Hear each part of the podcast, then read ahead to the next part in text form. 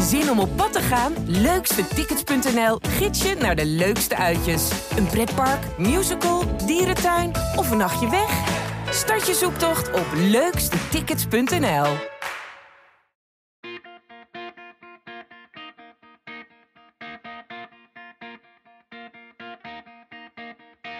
We zijn in de greep van het coronavirus.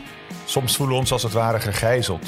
En ik kan weten hoe dat voelt. 607 dagen werd ik vastgehouden in Dagestan. Maar daarom kan ik ook tips geven over omgaan met zo'n extreme situatie. En als 2020 iets is, dan is het wel extreem. Samen met interessante gasten die ook de nodige pieken en dalen in hun leven hebben gekend, praat ik over vallen en opstaan tijdens een crisis. Dit is Gegijzeld met Arjan Erkel, een podcast van het AD en de regionale dagbladen, die mede mogelijk wordt gemaakt door Kracht. Die, zie je meer als een soort lopend nieuwsitem. En niet als een mens met die na een aanslag, ik bedoel, dat is de meest heftige emoties die ik ooit van mijn leven heb gehad. Moet je je voorstellen dat je bij het heftigste wat je ooit in je leven hebt meegemaakt, dat je een camera op je neus krijgt. Uh, jullie gaan gezellig naar een concert. Jullie doen het regelmatig dat jullie met elkaar naar een concert gaan. In, uh, dit keer dan in Parijs. Ja. Ik ben naar buiten gekropen gewoon. Op, ja, er is net iemand mij bestuurde. Zo leg ik het altijd uit. En ineens ben je buiten. En dan denk je, wat de fuck. Wat doe je als je opeens midden in een terroristische aanslag belandt? Hoe ga je om met een onverwachte crisis? Hoe leer je leven met PTSS? Hoe zet je onmacht om in kracht? En hoe word je minder boos op de wereld om je heen? Mijn gast is Ferry Zandvliet. En mijn boek gaan we het over hebben. Jazeker ook. en samen met hem zullen we ingaan op de eerder gestelde vragen. Welkom dat je hier bent, Ferry. Leuk je weer te zien. Ja joh, graag gedaan. Leuk. Ik heb je hier neergeschreven, Ferry Zandvliet, ex-fysiotherapeut, survivor van Bataclan, motivational speaker en sinds kort ook uh, schrijver van. Nou, ik heb het gelezen. Gefeliciteerd met je boek. Ja, Souvenirs, thanks. beter naar Bataclan. Heb je altijd uh, een boek willen schrijven? Nee. Nee? Nee. Nee, uh, ik, ik, als je, nu jij zo zegt, je bent schrijver, denk ik, oh ja, nou mag je jezelf ineens schrijver noemen ook. Ja, een beetje, gaaf. Jawel, maar ook een, een beetje aanstellerig klinkt of zo. Ik weet nog toen ik begon met spreken dat je ineens spreker was. Vond ik ook gek om te zeggen. Ja, maar het is wel dus, gewoon een heel mooi boek geworden. Uh, met een traan en met een lach heb ik het gelezen. Nou, brok in mijn keel af en toe. Toch wel, ja? Ja. Nou, het, is, het moet een beetje landen dat je in één keer jezelf zo'n titel mag geven of zo. Dat, had je dat niet met dat spreken in het begin? Dat je... Vond ik een beetje aanstellerig dat ik... Nou, ik vond het wel spannend uh, om, om voor het eerst voor zo'n zaal te gaan staan. Om ook je echt zelf dan zo te noemen van ik ben nou motivational speaker. Dat, dat, dat heb ik nu geaccepteerd ervan, dat ben ik nu. Ja? Dat schrijven, dat moet nog even een beetje landen. Nou, misschien moet je dan ook twee of drie boeken geschreven hebben. Ik weet niet wanneer je je schrijver mag noemen. Ja, weet ik ook niet of daar een uh, afkappunt is. En uh, was het moeilijk om te doen? Um, ja. ja, vond ik wel achteraf. Het is uh, bijna vier jaar ben, ben ik natuurlijk mee bezig geweest. En um, ja, iedere keer... Ik denk dat ik drie keer opnieuw ben begonnen. Ja? Ja, ik, ik ben natuurlijk helemaal ik, geen schrijver. Dus de, de, mijn schrijfstijl was ook verre van wat het moet zijn. Ik kan me ook niet verdiept in welke trucjes je uh, kan gebruiken... zodat het al uh, naar een wat hoger niveau wordt getild. Uiteindelijk iemand in de hand genomen die, uh, ja, die, die de tekst checkte. Jessica van Geel, weet ja. zij. Zij stuurde iedere keer mijn tekst terug van... Ah, dit kan je waarschijnlijk beter anders verwoorden. Of wat bedoel je hier? Dus even niet herschreven, maar wel gewoon kritische Ook vragen gesteld. Waardoor ik het zelf volgens mij een redelijk boek heb. Weet Ja, het, ben je eh, tevreden mee? ja, wel. Ja, ik, ik kan het nu niet meer lezen. Want Nee? dat herken je ook wel, geloof ik. Ja, ja. Het is nu, eh, ik heb het nu naar een aantal vrienden gestuurd. En ehm, ook paar mensen die ik niet ken, twintig mensen ongeveer. En ja, ze zeggen allemaal dat ze het heel goed vinden. Ja. Ik weet niet of ze durven geen kritiek te hebben. Nee, maar- dat is altijd lastig natuurlijk. En Menen ze het of niet? Hey, het gaat natuurlijk voor een gedeelte over de, de aanslag. Ja. Daar heb je vast al heel veel keer over verteld. Nee, nog nooit. Nee, nog nooit.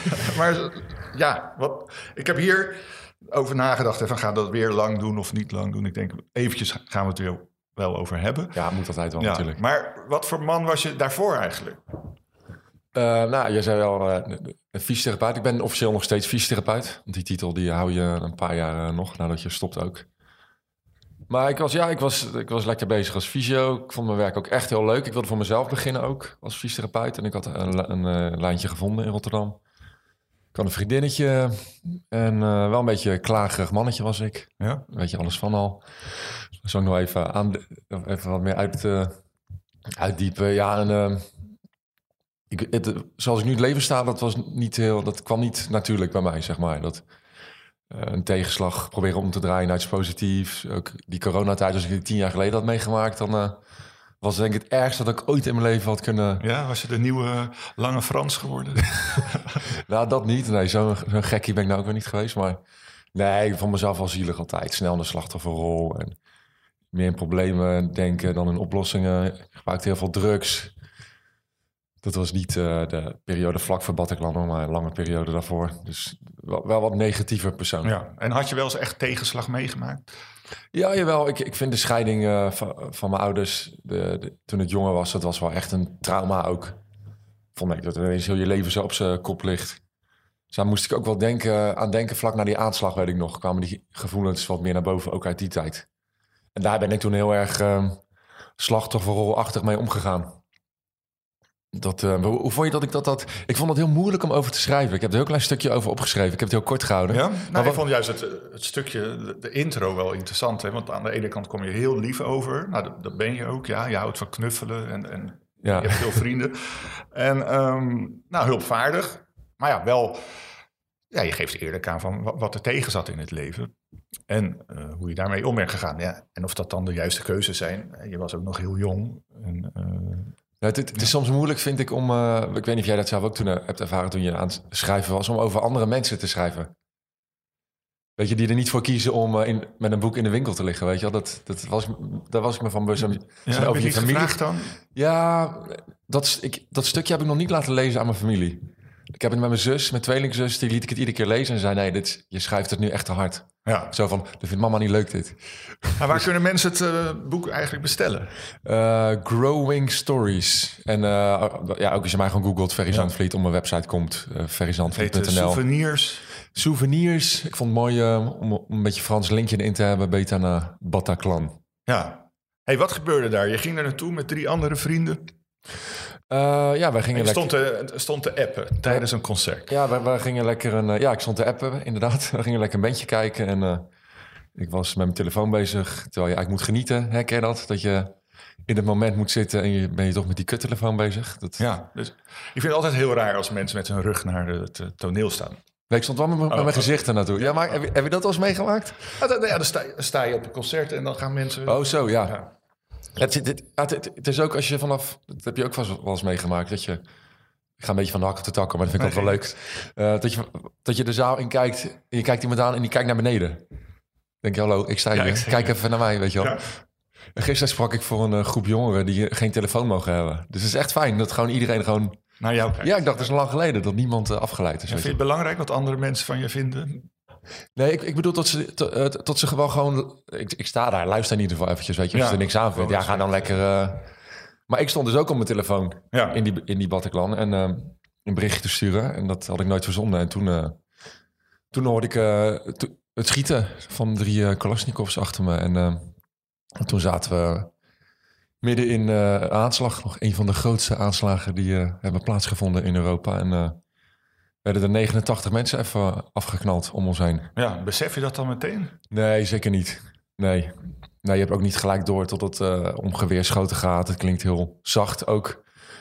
En ja, jij- jij kent dat misschien ook wel. Sommige- Het gaat op zo'n moment zo snel en je bent zo gefocust op... ik moet in veiligheid, Ja. mezelf in veiligheid brengen... dat je eigenlijk het moment dat je echt veilig bent... pas, pas doorhebt wat je net hebt meegemaakt. Ja. Want als ik naar die hele aanslag kijk, ook het ontsnappen... ik ben op handen en knieën die zaal uitgekropen... Maar moest je echt over mensen heen? Ja, over mensen heen die over de grond lagen, want iedereen hield zich ook gewoon laag. En op een gegeven moment lagen natuurlijk ook heel veel mensen die dood waren. En er ging een nooduitgang open, waar iedereen eh, doorheen ontsnapte, ook ik. Op handen en knieën, ook zo gek dat je dat doet op zo'n moment. Ja, zo laag mogelijk te blijven. Ja, het is veiligste, maar ook niet heel bewust. Het is, het is gewoon, eh, ja, je, je, je instinct leidt je gewoon naar buiten toe en ineens ben je veilig. En dan, En had je dan ook zo'n stem, en dat had ik toen ik helemaal in elkaar werd geslagen. ja, dat, als ik maar blijf leven, als ik maar blijf leven, als ik maar niet eh, bewusteloos eh, geslagen Nee. word. Nee? Nee, ik, ik, ik dacht dat ik dood ging echt. En dus ik was niet bezig van, oh, als ik maar niet dood ga. Nee, ik, ik wist gewoon, ik krijg zo'n kogel hier. Ja, die denk je van op. eigenlijk- Ja, voelde ik heel erg. Ja? Hele echte emotie, ja. En toch ineens sta je dan buiten. Ja. Dat, dat, is, dat is wel heel gek, dat moment. Ook dat je gewoon zonder te kijken... eh, zonder te kijken waar je vrienden zijn... ineens eh, buiten staat. Ja. Dat is heel gek. En dan het gaat buiten, ging het natuurlijk ook nog door, dat schieten. En heel veel paniek op de straten, want er waren meerdere aanslagen in de buurt ook. Het was overal paniek, dus het, dat is allemaal in 20 minuten tijd. Het, hè? Je bent een biertje aan het drinken, je staat lekker te feesten en ineens zit je in zo'n soort oorlogsgebied. En dan ga je keihard rennen? Of wat, wat- Ja, kaart weggerend en eh, uiteindelijk ehm, een veilige plek in een bar gevonden.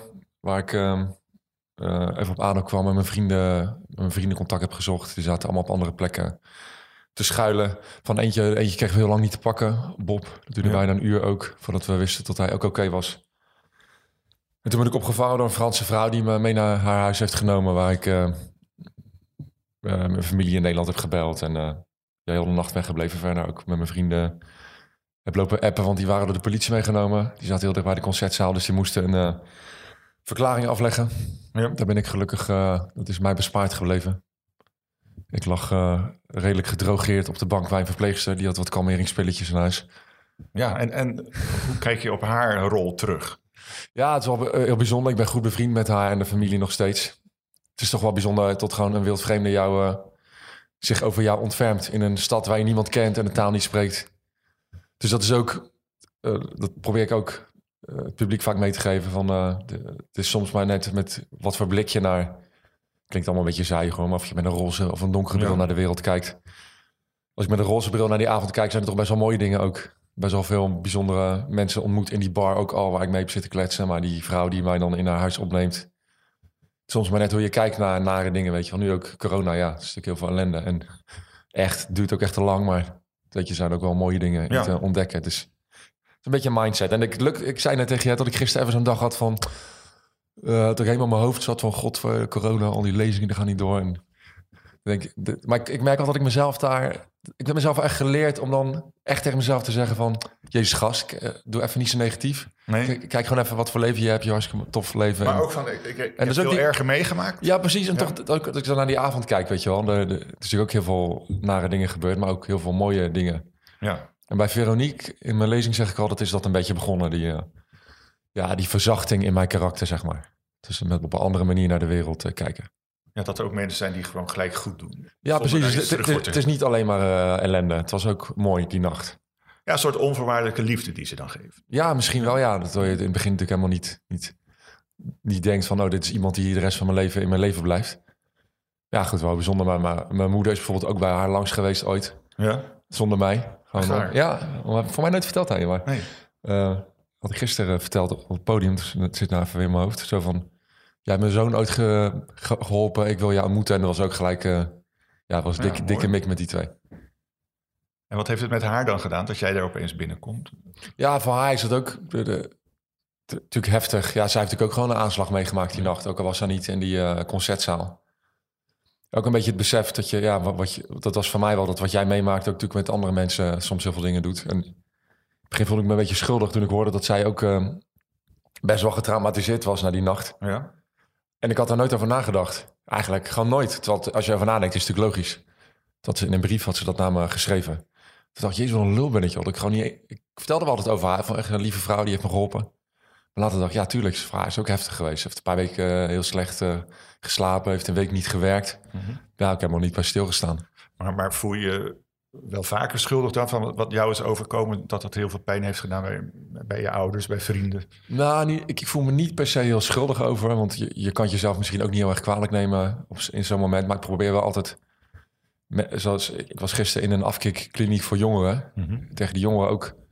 Je moet daar in je ergste lijden ook niet te veel mee bezig zijn. Maar wel misschien als je daaruit bent een keertje eh, naar vragen. Zei ik, tegen hun zei ik dan ook van... joh, het feit dat jullie hier zitten is ook heel heftig voor je, ja, de mensen om je heen. Je familie of je vrienden. Realiseer je dat wel. Ja. Tot het ook veel met hun doet. Want jij zit hier nu af te kicken. Maar je familie thuis die gaat misschien ook helemaal kapot. Dus ja, dat meer. Dat je wat meer rekening houdt met... eh, Ik, dat, dat realiseer ik me nu al meer. Ik voel me niet schuldig, maar is een beetje on, onnozel. Ja, ik had ook nooit een aanslag meegemaakt. Nee, Weet je wel? Ja. nee je kiest er ook niet voor. Nee. Maar dat, had jij, ja, dat had jij natuurlijk helemaal Nee, ook. Weet je, ik, jij, eh, nee, maar ik wist wel dat ik naar, naar gevaarlijk gebied ging natuurlijk toen, eh, naar Tsjetsjenië, Dagestan. Maar mijn ouders zeiden altijd, ja, pas wel op. En mijn moeder zei wel, is het niet eens sta- tijd om gewoon eh, bij de bank te gaan werken? Hè? Een veilige, veilige baan. Maar ja, ze hebben me nooit kwalijk genomen. Ze zijn met heel veel liefde, hè, onvoorwaardelijke liefde, keihard voor mij gaan strijden, zodat ik terugkwam. En was voor mij ook een reden om niet op te geven van, ik, ik zorg dat ik terugkom, want mijn ouders wachten op mij. Maar hebben ze niet in het begin misschien ook gehad, eh, eh, die- eerste weken zo van, god, waarom, waarom is dat werk nou blijven doen? Of heb je dat wel eens gehoord? Nou, dat heb ik van- nooit verteld. Nee? nee, nee. En ik kan me herinneren toen ik terugkwam.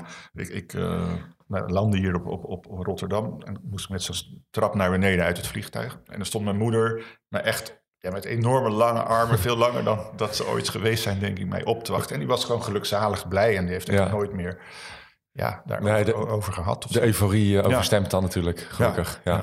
Ja, en eh, nog altijd. En, en, eh, maar ik had gelukkig ook geen pro probleem. Heb jij heel veel ja, traumatische problemen later nog gekregen? Hè? Nou ja, je loopt natuurlijk wel PTSS op na zoiets, posttraumatische stress. Ja. Daar, En, en eh, hoe, hoe uitzicht dat? Ehm, ik had in zeg maar de, de, de piek die eigenlijk na anderhalf jaar kwam, had ik heel veel paniekaanvallen en nachtmerries en eh, heel onrustig. Kan je er één, één beschrijven voor, voor mensen die er nooit last van hebben gehad? Of is dat... eh, ja. Oh, dat heb ik nog nooit gedaan. Ik, jij, jij hebt hem net gelezen, dus ik heb hem ook niet zo helder voor de, voor de geest staan meer. Het, ehm, Ik wil ze ook niet eh, op... eh, nee, nee, nee. nee, nee, oprakelen. nee, wat- wat- jij, jij, hebt het net gelezen, dus wat... wat Nee, ja, maar ja, We- dat je zweet het wakker wordt. Maar, maar eh, dat je achterna wordt gezeten. ja, de, de, de, de, de- er was de eentje, die heb ik opgeschreven. Ik, ik kan hem even niet helemaal herproduceren, maar ehm, dat ik in een concertzaal ben of zo, die waar, eh, waar in één keer een soort bloedbad uitbreekt en tot ik naar buiten wil rennen en tot, er, tot de muren dichtgemetseld zijn. Dus dat ik eigenlijk gewoon niet weg kan. Weg kan, ja. ja. en tot er alleen maar narigheid om me heen gebeurt. Mensen worden kapot gehakt en ja, dat, dat is niet fijn. En dat heb ik, dat soort dromen heb ik bijna acht maanden lang gehad, iedere Maar dag. el- ja, echt elke dag. Ja, en Ja. op een gegeven moment... Hebt allemaal wel eens een droom dat je wakker wordt... dat je even zo zegt van... huh, Ja. ik ben blij dat het een droom was. Dat je er misschien onder de douche nog even aan denkt. Nou, als je dat iedere dag hebt... dan op een gegeven moment... dan denk je er ook nog smiddags of s'avonds aan, weet je. Dan blijft het zo lang in je systeem zitten. Maar wil je dan nog wel gaan slapen? Nou, ik heb ook wel eens gehad van die dromen... dat ik wakker werd en dat je dan ging slapen... dat je er weer in verder ging. Dat, Ja? dat heb ik nee, maar ook ik wel- bedoel, ben je dan niet bang om te gaan slapen? Nee, dat viel op zich wel mee, volgens mij. Of heb ik dat gezegd? Nee, nee, nee. En ik wil mezelf ook niet tegenspreken. Ja, ik kan me dan voorstellen van ja, straks word ik weer wakker, weer door een enge droom. Nee, ik was, ik was wel juist heel moe door, door, die, door zo'n dag, weet je wel. Dus ik was wel blij dat ik lag, maar in mijn bed lag. Maar je merkt gewoon dat je niet op... Normaal laat je natuurlijk op als je slaapt. Ja. Krijg je energie van. Dat, ik, dat slaap me geen energie meer gaf. En wie waren er dan om je heen waar je daarover kon praten? Ja, ik had een paar mensen om me heen met wie ik daar ehm, eh, wel over sprak. Een paar goede vrienden. Niet, je sprak ik niet met heel veel mensen over. Dat hoeft ook niet van mij. Nee. Was ik wel gewoon heel selectief in eh, een paar van die mensen om me heen die al zien aan me van... Oh, we zien het alweer. Ja, precies. Weet je, dat moet je hebben. Mensen die je gewoon kunnen lezen, zeg maar. En, en heb, heb jij een, een sterke basis van dat soort mensen om je heen? Ja, zeker. Ik, ik had gisteren die, die, die dip die ik gisteren even had in de auto. En ik wist gelijk wie ik, wie ik moest bellen. Ik dacht, ik, een, eh, een goede bekende van mij die me ook eh, coacht op mijn Engels, maar ze nam niet op. Nee. Met zo'n positieve vrouw is dat. Ik krijg altijd zoveel positieve energie van haar. Ik dacht, ah, ik ga even... Oké, maar dus Eh, dat is echt iemand die je later hebt ontmoet. Ja, die heb ik pas... Ja, ik, heb wel, ik, ik heb iemand anders gebeld toen hoor. Maar Ja. als er iemand is uit eh, Buffy Dummerman, zij is eh, Engelse coach. Ze coacht ook heel veel... eh, echt, echt eh, wereldberoemd in Nederland. Ja. Heel veel BN'ers ook. Ze heeft ook bij de nonnen in Vught gewerkt. Maar zij is zo fucking positief. Ja, zij ziet al, in alles van het leven ziet ze gewoon de mooie dingen. En ik heb als vaak gezegd, Buff, ik moet even, je moet me even blij maken. Ja, nou mooi. is- Nee, want eh, nou ja, jij en ik geven allebei lezingen. En, en sterke basis, dat hoort ook wel. Hè, als je het ergens valt, moet je ook weer opstaan en Ja. mensen hebben die je helpt. En ik zeg altijd, ja, zoek iemand om je heen. Maar hoe doe je dat dan? Hè? Van, waar kom Ja. je tegen? Ja, zoeken is misschien ook zo. het- misschien dat je kritisch naar je vriendengroep moet kijken of zo. Van, van, nou, van wie krijg ik nou echt goede energie? Wie kent mij nou? Wie weet echt alles van mij of zo? Ja, om er echt naar op zoek te gaan is ook weer zoiets. Nee, maar ja, wel, heb je daar een tip? Ja, je gaf je net. Nou ja, ik, ik, eh, j- jij zei het al, dat is ook echt zo. Ik heb gelukkig veel vrienden. En eh, ja, op het moment dat je echt diep zit en iemand nodig hebt... dan t- t- toen wist ik wel, ja, ik, ik, ik moet gewoon bij die en die zijn. Ja, want heb je vrienden verloren ook? Ja, ook wel, maar dat is meer... Ik, ja, ik, ik heb een beetje van die oude zeikers gefilterd uit mijn leven. Van die mensen waar ik eigenlijk alleen maar negatieve energie van krijg. Ja. Dus daar merk ik gewoon de- over de jaren heen, die zie ik niet meer. En dat komt voornamelijk bij mezelf vandaan. Nou, noem eens namen. Nee, nee, flauw. En vrienden gewonnen? Ja, zeker. Ook heel veel. Ja, zoals die Engelse coach waar ik heel goed Ja. vriend mee ben geraakt. Nou, ik heb echt heel veel... eh jij bent ook een nieuwe vriend van me. Ja, ik heb ook weer heel veel nieuwe mensen aangetrokken. En dat probeer ik ook altijd in mijn lezing wel aan te geven van... Vroeger had ik ook heel veel mensen omheen die ook zo'n mindset hadden als ik. Ik had ook heel veel leuke mensen toen al. Hoor. Het is niet zo dat ik alleen maar omringd was met eh, mensen die altijd in de slachtofferrol kropen. Maar ook heel veel drugsgebruikers toen de tijd. Mensen die negatief in het leven stonden. Echt wel heel rechts en boos. En ik ging daar ook heel erg in mee. En nu Ja. heb ik veel meer mensen om me heen die ook positief in het leven staan. Weet je wel? Ken, het is ook mooi om gewoon sprekers als jij, Jozef Oebekas bijvoorbeeld, te Ja. kennen. Als je gewoon al een keer een telefoongesprek mee hebt. Dat is al... Nee, dan ben je weer dus- positief. ja, nee, maar daar bloei je al van op. Ja. Het is toch een beetje een andere mindset of zo. Ook een keuze Ja, uiteindelijk. dus scherp zijn van, van wie heb je nodig. ja, ja, de- kan je gebruiken als je het nodig hebt. Sommige, het is een spreker die zegt, ja, iedereen heeft eigenlijk een rolmodel nodig. Mhm. Ja, wie, wie, wie is dat voor jou? ja. Ik, wil- ik zou niet zeggen dat ik er echt eentje heb. Maar dat zijn van die goeroes die dat adviseren. Zoek iemand waar je positieve energie van ja. krijgt. En, en familie, eh, helpt dat? Ja, ja, wel, Ja. ik heb ook wel familie. Ik heb het wel meer in vrienden gezocht. Ik ben gewoon wat meer van lekker ouwehoeren met vrienden. Maar ook familie zeker. Ja, Ik ben wel familiemens ook. oké. En, en, en, en jij was natuurlijk opeens eh, bekend geworden. En je een beetje gemopperd in je boek over eh, ja, hoe de media achter je aan zat. En hoe juist, juist hulpverleners je niet konden vinden. Of niet mochten vinden. Ja, is wel raar dat je wel gebeld mag worden door, eh, door alle tv-programma's in Nederland, maar niet door hulpverleners, omdat er dan belangenverstrengeling is, blijkbaar. Terwijl, ja, televisie natuurlijk ook gewoon geld verdient aan je. En wat heb je daar aan gedaan? Want je zei, daar ga ik iets aan veranderen. Nou ja, ik, ik probeer er sowieso heel veel over te... Ik, ik geef het altijd aan als ik eh, presentaties geef. En ik ben al een paar keer plekken uitgenodigd bij eh, opleidingen, journalistiek, bij de NOS een keertje voor de redactie van het journaal en de nieuwsuur en het eh, jeugdjournaal. En ik hoop dat eh, de, in de politiewereld is op een gegeven moment het balletje een beetje gaan rollen. Van nou, die jongen heeft goed verhaal waar wij veel van kunnen leren. En ik, ik hoop dat dat in die mediawereld ook een beetje gaat gebeuren. Want ik merk wel steeds als ik uitgenodigd word dat ze me wel een beetje onderschatten. Dus geen valse eh, arrogantie, maar ik, ik kan echt wel vertellen van hoe dat nou voor een burger is als je in dat mediacircus terechtkomt. Hoe Ja. heftig dat is en dat dat wat je wel en niet nodig hebt. En waarvoor En- ben jij wel het circus ingegaan en, en je drie eh, makkers niet? Nou, zou ik wel hoor. Nou, zou ik wel hoor, het begin. Ja. Nou ja, ik, ik, ehm, ik, ik kan gewoon het beste praten, joh. Ja? Nee, maar dat is uiteindelijk wel zo. Ik, eh, de, zij zijn ook wel in meerdere interviews hebben ze bij gezeten en eh, documentaires en zo. Maar ik kan gewoon beter vertellen dan zij. Dat, dat is gewoon zo. Ja. Ik, ik denk als fysiotherapeut moet je ook goed, goed dingen uitleggen in begrijpelijke taal. Je, je vinger makkelijk op de zere plek leggen. Door binnen een half uur moet je weten wat iemand heeft. Mhm. Eh, je moet het onderzoeken en je moet gaan behandelen. En je, je moet tips geven en je moet uitleggen. Allemaal een half uur. Dus dat, dat zit gewoon wel een beetje in mij. Dus ook in die hulpverlening en mediahoek heb ik voor mij wel een beetje door waar het, de pijnpunten zitten. Zeg maar. Mensen die, die, die zie je meer als een soort lopend nieuwsitem. En niet als een mens met die na een aanslag, bedoel, dat is de meest heftige emoties die ik ooit van mijn leven heb gehad. Moet je je voorstellen dat je bij het heftigste wat je ooit in je leven hebt meegemaakt, dat je een camera op je neus krijgt. Ja, dat is voor niemand goed. Nee, je weet niet wat je gaat zeggen. Je weet nog niet Nee. eh, wat En- zij ermee en- gaan doen en hoe, hoe zij gaan knippen en plakken. En, er verbaast me ook over dat eh dus bepaalde basiskennis, gewoon voor psychologen ook bijvoorbeeld, en eh, dat bepaalde vragen moet je helemaal niet stellen aan iemand die net get- die getraumatiseerd is. Van eh, hoe voel je je bijvoorbeeld? Of hoe gaat het? ja. Want als je dat vraagt, dan trek je iemand echt helemaal dat trauma in weer. Dat is echt, nou ja, dat, dat kan je op Wikipedia vinden, weet je wel. En als ik talkshows kijk wel eens, en er zitten mensen die net iets heftigs hebben meegemaakt, dus altijd de eerste vraag. Terwijl ik denk, je? wat gaat er door je heen? Bereiden jullie Ja, ja. niet voor of zo? Of, of wil je dit gewoon per se? Dat, dat vind ik wel bijzonder. Daar, Nee, daar, maar daar is in ieder wel, geval daar ook iets aan gaan doen.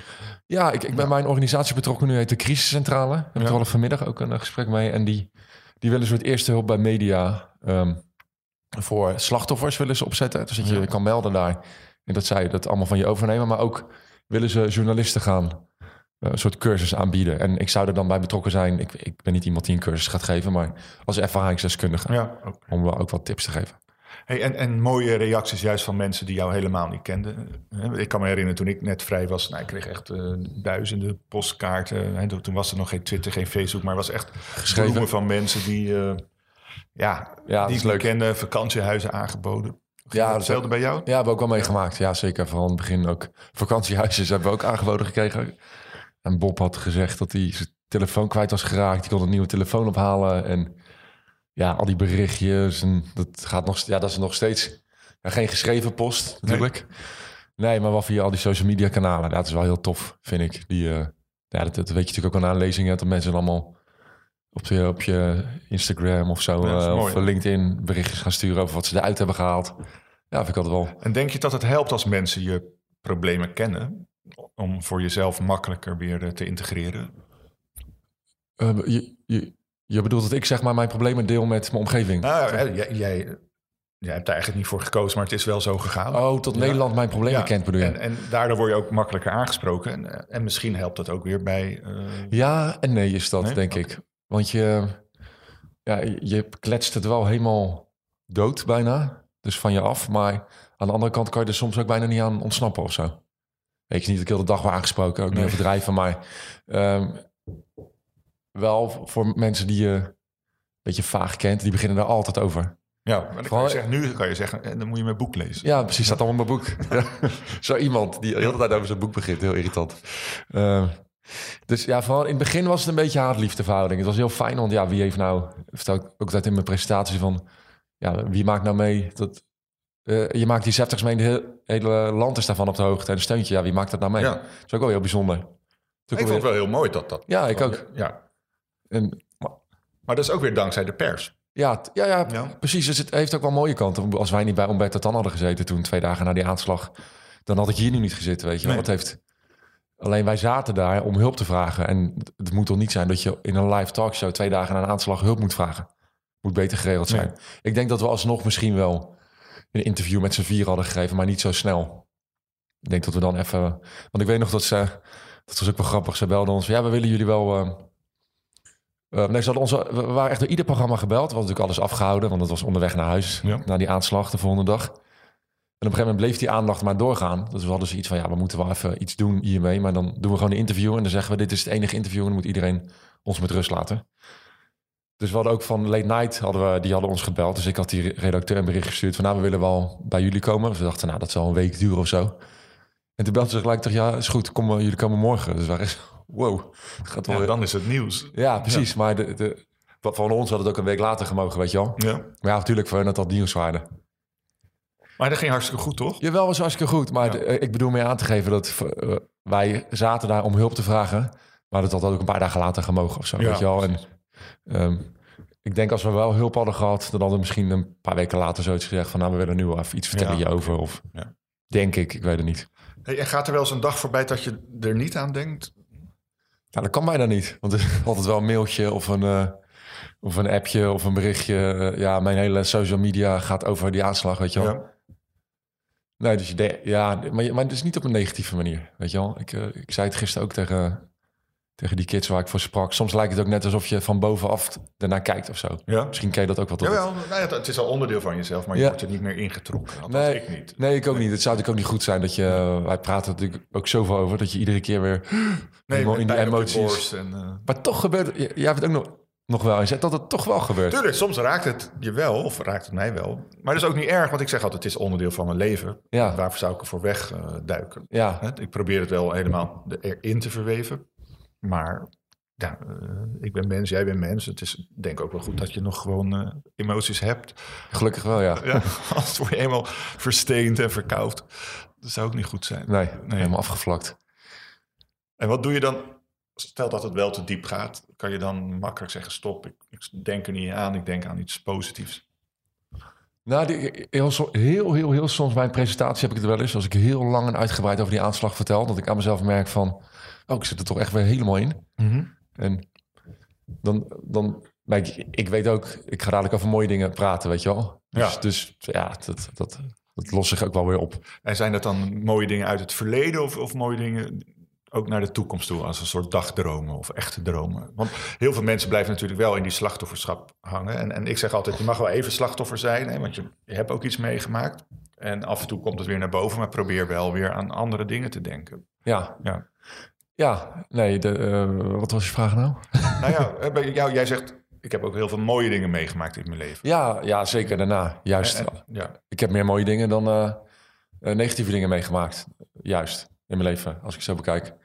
Noem eens een paar dingen op. Nou ja, die, eh, dat, dat, dat, dat mijn karakter een beetje verzachte, zeg maar. Dat, dat, dat heeft uiteindelijk denk ik wel een soort sneeuwbaleffect aan mooie dingen opgeleverd. Dat hele mooie mensen op je pad komen. Je weet, ik, ik ben ook bij- die familie geweest van een van die eh, eh, daders van Ja. die aanslag. Dat was natuurlijk ook een hele bijzondere, unieke ervaring. En Ja, want jij ging de vader van een van die jongens opzoeken. Die, Ja. die, een van de aanslag. Ja, die, ja die, die heb ik thuis opgezocht. Ja? Dat, die, dat wilden ze ook voor een documentaire eh, vastleggen. En ik, ik had hem al een keertje eerder ontmoet samen met Bob in eh, Brussel. Ja, we wilden graag zijn verhaal horen. En ehm, ja, voor ons ook was het best wel iets normaals. Van, eh, nou, die man is ook een slachtoffer van die, Ja. van die avond. En dat zijn wij ook, dus we gaan gewoon praten. Maar we merkten wel dat mensen om ons heen helemaal waren van... Oh, jezus, dat je dat durft en wat Mhm. dapper. En dat heb ik zelf niet. Nee? En ook toen ik het gisteren weer vertelde, dan zie je die kids ook echt zo van wow. Wow, dat je gewoon daar op de bank hebt gezeten bij die eh, vader van die terrorist. Dus ja, het was, he- het was gewoon naar huis hoor. Gewoon met, met de familie en ik heb een kopje thee gehad. Ja, die is ook zijn zoon kwijt. ja, precies. Ja, het is ook, heeft er ook niet dat, voor gekozen. Dus met heel wat dingen dat mensen het ook weer veel groter maken dan dat het uiteindelijk is. Maar En- toch, toch denken we wel eens, ja, het is natuurlijk wel fucking bizar dat je gewoon bij, bij, de, bij iemand die de aanslag heeft gepleegd, dat je daar gewoon thuis hebt gezeten. En waar gaan de gesprekken dan over? Ja, het, eigenlijk ging ehm, in die documentaire zit maar twee minuten. En ze hebben toen precies geknipt en geplakt, zeg maar, de, de echt diepe vragen die ik stelde over van wat voor zoon, wat voor jongen was uw zoon vroeger en ehm, ja, hoe erg het voor hem is geweest en hoe hij naar de toekomst kijkt. Maar ik vond het ook heel moeilijk om die persoonlijke vragen te stellen. We hebben eigenlijk bijna anderhalf uur over koetjes en kalfjes Ja. gepraat. En eh, eh, ik mocht voor mijn boek heb ik het helemaal uitgeschreven, het gesprek. Toen heb ik aan de documentairemaker maakster gevraagd van eh, Jessica Valerius, mag, mag ik het gesprek even horen een keer? Met de audiofragment. Ja? Het, het leek een soort van first dates. Weet je, zo ongemakkelijk. Ja, ja, ja. We hebben echt geen idee waar we het over moeten hebben. We zijn maar een beetje over het weer aan het kletsen. En, ehm, Eromheen dansen. ja, echt. Ja. we vinden het allebei ook best wel spannend en eh, moeilijk. Maar op een gegeven moment durf ik toch even, toch even wat persoonlijke vragen te stellen. En dan komen er wel toch wel, toch wel interessante dingen naar boven. Maar ik was vergeten hoe ongemakkelijk het was. Ja, oké. Documentairemaker zei ook, op een gegeven moment kwamen we binnen. Ik wilde je echt verlossen uit eh, jullie lijden. Ik Ja, niet... eh, ja. En is het nu ma- makkelijker geworden, moeilijke gesprekken? Nou, de laatste tijd belt hij me wel eens. Toch schrik ik dan altijd van... Oké, wat en we, we kletsen makkelijk over de telefoon. Maar Ja. ik denk dat, waarom belt hij me? Weet je wel, wat, wat is er? Want hij, soms belt hij me ook van... Nee, ik zoek een uitgever in Nederland. Heb je nog een tip of zo? Of soms vraagt hij, oh, hoe gaat het met je? En, Ja. We hebben ook niet zo heel veel... eh zijn Engels niet zo heel goed. Dus eh, de- het zijn altijd wel korte gesprekken. Maar ik vind dat wel lief ook dat hij dat gewoon... Ja, dat mooi. hij me gewoon belt, Ja. weet je. Af en die man zal ook in een ver, verdom hoekje gezeten hebben.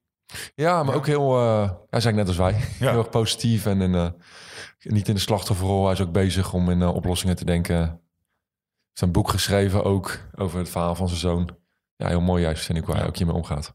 Hey, en en eh, het gesprek gaat ook een beetje over vitaliteit. Hoe ga je, nou ja, hoe, hoe- hoe- ben jij gaan sporten? Je sportte je al. Eh, wat Ja, heeft jou geholpen echt hè, om, om er overheen te komen? Ja, spor- sporten was voor mij sowieso wel een manier om, eh, als ik me wa- wat slechter voelde, om eh, te dealen met het leven, zeg maar. Dus dat zat wel een beetje in mij al.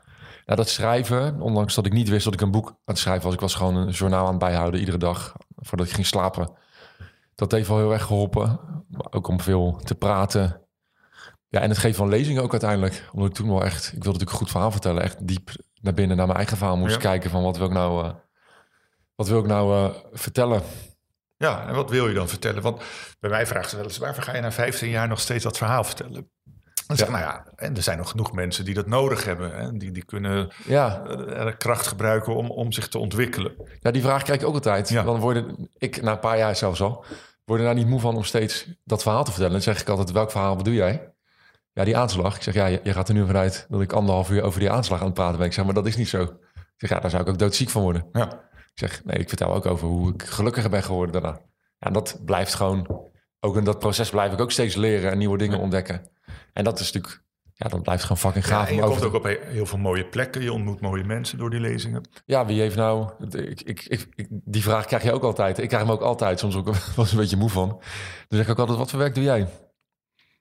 Nou, stel dat je zegt, ja, ik ben fysiotherapeut. Zeg, word je er moe van dat je die mensen moet behandelen? Nee.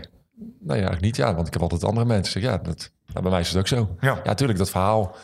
Dus ook niet, niet altijd hetzelfde. Maar ja, wie komt er nou iedere, iedere keer als hij moet werken, op, je weet nooit waar je komt. Nee, Dat zijn ken je, je, mooie weet, plekken hoor. je weet nooit waar je, waar je landen. komt, of wat voor podium, hoe de zaal is, wat voor mensen er zijn. Het is altijd anders, weet je. Dat is juist niet saai, vind ik.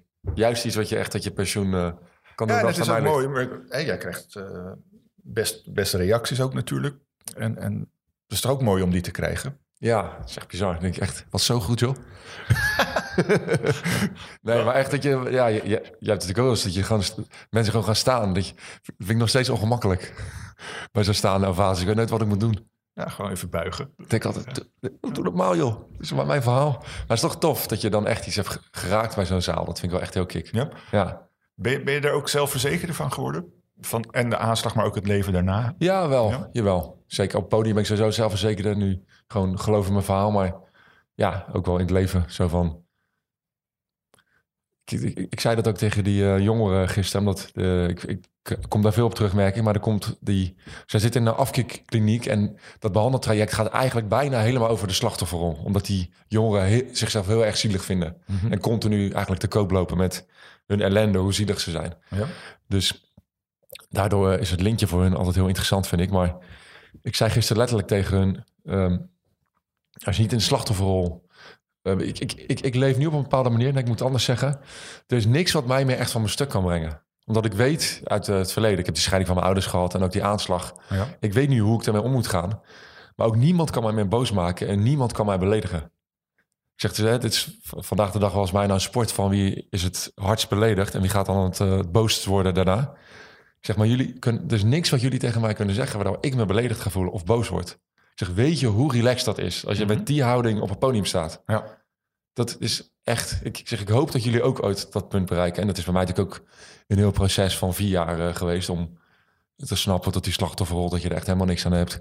Dat je altijd met je ellende te koop loopt en alles buiten jezelf plaatst. Nooit in de spiegel kan kijken.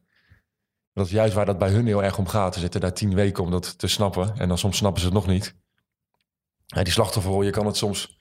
Ik kan het honderd keer zeggen tegen iemand, maar als iemand het niet snapt, niet voelt, dan, dan kom je ook niet verder. Nee, maar je probeert het toch mee te geven. Van er zijn nog heel veel mooie dingen mogelijk na, na het slachtofferschap. Ja, Ja. precies. Maar je moet wel zelf inzien dat je, dat, dat je altijd in die slachtofferrol kruipt. En tot dat niet helpt. Maar heb jij dan tips hoe ze dat kunnen zien? Nou ja, bij, bij mij is echt boosheid een ding. En ehm, ja, ik, zeg, ik, ik zeg ook altijd, weet je, de, die slechte eigenschappen van me, die, die zitten ook gewoon nog in mij, weet je wel. Die, die zijn echt niet weg, want het is gewoon onderdeel van mijn karakter. Dat boos worden en soms in die slachtofferrol kruipen. Alleen nu realiseer ik me dat dat een onderdeel van mijn karakter is en vroeger niet.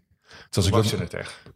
wat zeg je? helemaal. Toen was je het helemaal. Ja, toen- het maar een stukje. Ja, precies. En maar, maar nu weet ik ook van, oké, dat ik voel weer die oude Ferry zoals gisteren in de auto. Van, wat zit ik nou weer te zeiken? Daar heb ik helemaal niks aan. Ik heb gezien wat me dat vroeger heeft gebracht. Dan heb ik echt bijna zo'n soort schemaatje in mijn hoofd. Ik heb hem ook op papier ooit gezet.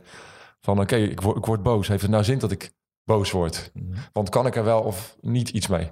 Weet je, toen na die aanslag bijvoorbeeld was ik ook heel erg boos. Gewoon tot mij dit was aangedaan. Maar dat was natuurlijk zoiets groots. Het heeft helemaal geen zin om daar heel veel boosheid voor te hebben. Want je, kan, je, hebt helemaal, je kan er geen invloed op uitoefenen. En dan is het, ja, het is heel cliché en simpel. Uiteindelijk is het een keuze of je wel of niet echt boos wordt. En op een gegeven moment als het antwoord nee is, dan moet je ook proberen, proberen in ieder geval niet boos te worden. En 9 van de 10 keer lukt me dat ook nu.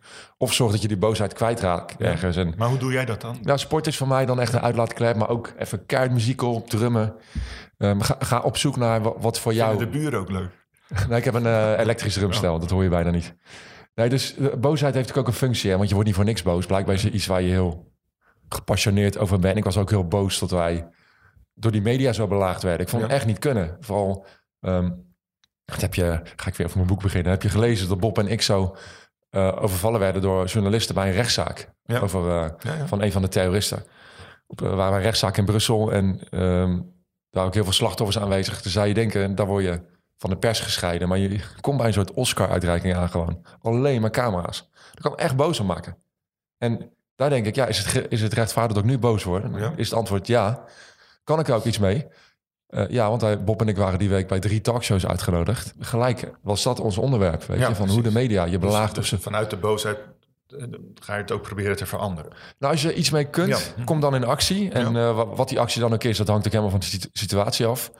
Maar ga niet, als je niks mee kunt, verlies je jezelf er dan niet in. Want het heeft, zoals gisteren, dat ik, me, dat ik toch even daar weer in zak. Het heeft helemaal geen zin om boos te worden op die corona. Het heeft er nul invloed op. En dat zeg ik dan ook echt tegen mezelf. Van, het heeft helemaal geen zin om me hier druk om te maken. Want ik kan er helemaal niks mee. Nee, precies. Nou, een du- duidelijke boodschap. Even corona, hoe, hoe ga je ermee om dan nu? Want eh, voor jou zullen ook heel veel lezingen weg zijn gevallen. Ja, ik, ik, ehm, ehm, ik, vind, ik vind het echt al lang duren nu. Heb je dat ook niet? Nou, ik kan er nog steeds wel lekker mee omgaan. Ja, ja. jawel, jawel. Het is wel ehm, eh, die eerste... Ja, wij hebben natuurlijk, laten we niet overdrijven, hier in Nederland nooit in een lockdown gezeten. hè. We kunnen gewoon nog naar buiten. En, eh, maar die eerste periode vond ik wel makkelijker dan nu, ondanks dat deze minder heftig is. Ja? Ja, ik vind nu gewoon wel... Ik vind nu echt te lang duren, merk ik. Ehm, ik merk dat heel veel klussen die verplaatst waren van het, voor, van het voorjaar naar nu. Ja, het wordt ook heel spannend of dat allemaal doorgaat de komende maanden. November, december. Ja, dat zou, zou ik wel echt heel... eh, Dus de onzekerheid niet. ja, financieel ook wel wordt het dan echt onzeker. Ik, hè, je weet, ik krijg ook een kindje in december. Ja, En daar, daar kan ik dan wel eens een beetje over piekeren. Van, eh, en het heeft ook, heeft ook geen zin, want je kan er geen invloed op uitoefenen. Nee. Maar dan merk ik toch, godverdomme. ik, ik, ik, heb, ik wil ook gewoon weer lekker op dat podium staan. ja, precies. Dus ik vind dat het, ehm, de, de rek begint er ook een klein beetje uit te komen. Ik ben echt heel positief ingesteld, dat weet je. Maar nu denk ik, ik wil ook gewoon weer lekker heel de week in mijn auto onderweg naar lezingen en mensen inspireren. Vind ik ook gewoon leuk. Dus, ja, dus een dus stukje ik- van je, van je leven wordt afgepakt. ja, precies. En eh, de- met, met een goede reden eh, waarschijnlijk. Ehm, maar ik mis het ook gewoon. Weet je wel, ik, ik ben iemand eh, die ook heel erg... iets, iets meer dan jij weet ik... ehm, ik ben liefst heel de dag op pad. Heel de dag onder de mensen. Ik, ik kan niet thuis zitten. Nee, Dan word ik echt- vragen, dan- word ik echt- goed alleen zijn. Nee, ik word er echt depressief van. Dus Ja. daarom, ja, en, en daarom vind ik dit ook zo moeilijk deze tijd. En ik probeer, weet je, als eh, de sportscholen scholen zijn gelukkig nog open nu, probeer ik thuis een eh, mini-sportschooltje te bouwen. Ik probeer ook wel echt de dingen die ik nodig heb dan, als ze niet meer mogen, dat ik ze nog wel ergens kan vinden. Ja, ik wil gewoon lekker... Concerten missen natuurlijk. Ja, fucking hell. Het was wel interessant om te zien. hè. Jij bent een week na, na de aanslag, ben je weer naar een concert gegaan. Ja, Ja. Terwijl heel veel mensen die zeggen, ja, ik heb een auto-ongeluk gehad, ik ga niet meer in de auto zitten. Ik ben eh, beroofd op straat, ik ga nooit meer in het donker op straat. ja. Daar nog tips voor, voor die mensen die nou, daar eigenlijk ook een beetje hun leven door af laten pakken. Ja, ik moet ook niet de psycholoog uitgenomen natuurlijk. Het ligt er ook wel aan net hoeveel stress je ervan krijgt als je het toch gaat doen. Ja, mij heeft het in ieder geval heel erg geholpen om wel weer zo'n plek op te zoeken... waar ik een directe link met die aanslag had. En voor mij was het heel fijn om te merken dat er niks gaat gebeuren. Eh, om daar juist mooie herinneringen te maken. Ja, als ik uit mezelf spreek, zou ik zeggen... probeer dat juist wel op te pakken. Ondanks dat het natuurlijk de eerste keer wel spannend zou zijn. Ja. Misschien ook even een overleg met een psycholoog, mocht je daar eh, onder behandeling zijn. Maar ik zie wel juist mensen die lange tijd al die dingen mijden, wel, wel meer ehm, klachten hebben nog. Ja. Ja, wel een paar mensen ontmoet ook die aanslag hebben overleefd, die ik nog steeds heel bozig vind. Die, die durven ook weinig te ondernemen nog. Dus ik heb het idee dat je het ook een beetje in stand houdt daardoor. Ik vond die eerste keer ook echt heel super spannend om naar een concert te gaan, maar toch heb ik het gedaan. ja. Soms moet je ook even de, ja, de, je, je, je comfortzone op zo'n moment uit. Ja, toch? Ja, vind ik Ja. wel. Hey, er zullen vast meer mensen hebben gevraagd. Had je het willen missen? Nou ja, de, de ervaring wel op zich, maar de, de levenslessen daarna niet. Weet je, het heeft me wel heel veel mooie... De, ik, ik zou natuurlijk nooit zeggen van ik had het, eh, ik had het niet willen missen. Vroeger zei ik dat wel eens, een beetje verkeerde woordkeuze. Maar er zijn natuurlijk, je, je kan dat niet zeggen over iets wat natuurlijk zoveel mensen zijn overleden. Nee, ik ben wel blij dat het me... Dat, het is een beetje jammer dat ik een aanslag moest overlezen, overleven om sommige dingen te snappen. Ja. Dus ik ben wel blij dat ik gewoon die levenslessen eruit heb kunnen trekken. Die had ik niet willen missen. Nee, precies. Dus dat vind ik wel belangrijk om die nuance te maken. Nee, dat geloof ik. Ze vraagt aan mij ook wel eens. Ik zeg, nee, natuurlijk had ik het willen missen. Maar het is een harde leerschool geweest. En ja, helaas heb ik dat ook moeten meemaken. Ja, Maar kan je mensen tips geven van hoe kan je zonder zo'n eh, enorme impact eh, ook dezelfde soort lessen leren? ja, je hoeft natuurlijk geen aanslag te overleven om te snappen dat de slachtofferrol en altijd boos zijn je nergens brengt. Nee, kijk eens kritisch naar jezelf. Van wat, wat voor persoon ben je nou? Ik bedoel, herken je je in bepaalde dingen? Ik, ik, ik zeg ook altijd, je bent echt geen slecht mens, weet je wel, als je in de slachtofferrol kruipt of eh, te veel klaagt. Maar het zijn soms wel slechte eigenschappen die je misschien een beetje blokkeren. En weet je, kijk ook naar je omgeving. Je sociale omgeving is vaak ook, zegt ook wel veel over wie jij bent. Eh, ik was vroeger om, omringd met, met van die klagers. Dus het zijn allemaal keuzes die je hebt. Weet je. Kijk eens kritisch naar je leven. Ben je, heb je mensen om je heen waar je aan kunt optrekken, waar je positieve energie van krijgt? Nee, helemaal goed. En nog eh, een paar minuten. Ehm, wat staat er nog op je bucketlist nu? Want je hebt al zoveel mooie dingen mogen doen na die aanslag. Eh, op mijn bucketlist. Ehm, nou ja, ik, ik, kon, ik kon hem net niet afvinken nog. Ik wilde wel echt in Amerika flink aan de bak. Ik had net voor eh, co- corona bij een sprekersbureau getekend daar. Dus ik dacht, oh, nou gaat het in Amerika gebeuren. dus eh, dat is wel echt, d- zodra alles weer een beetje mag. Ik wil meer, eh, nog meer in het buitenland spreken. Dat vind ik echt tof.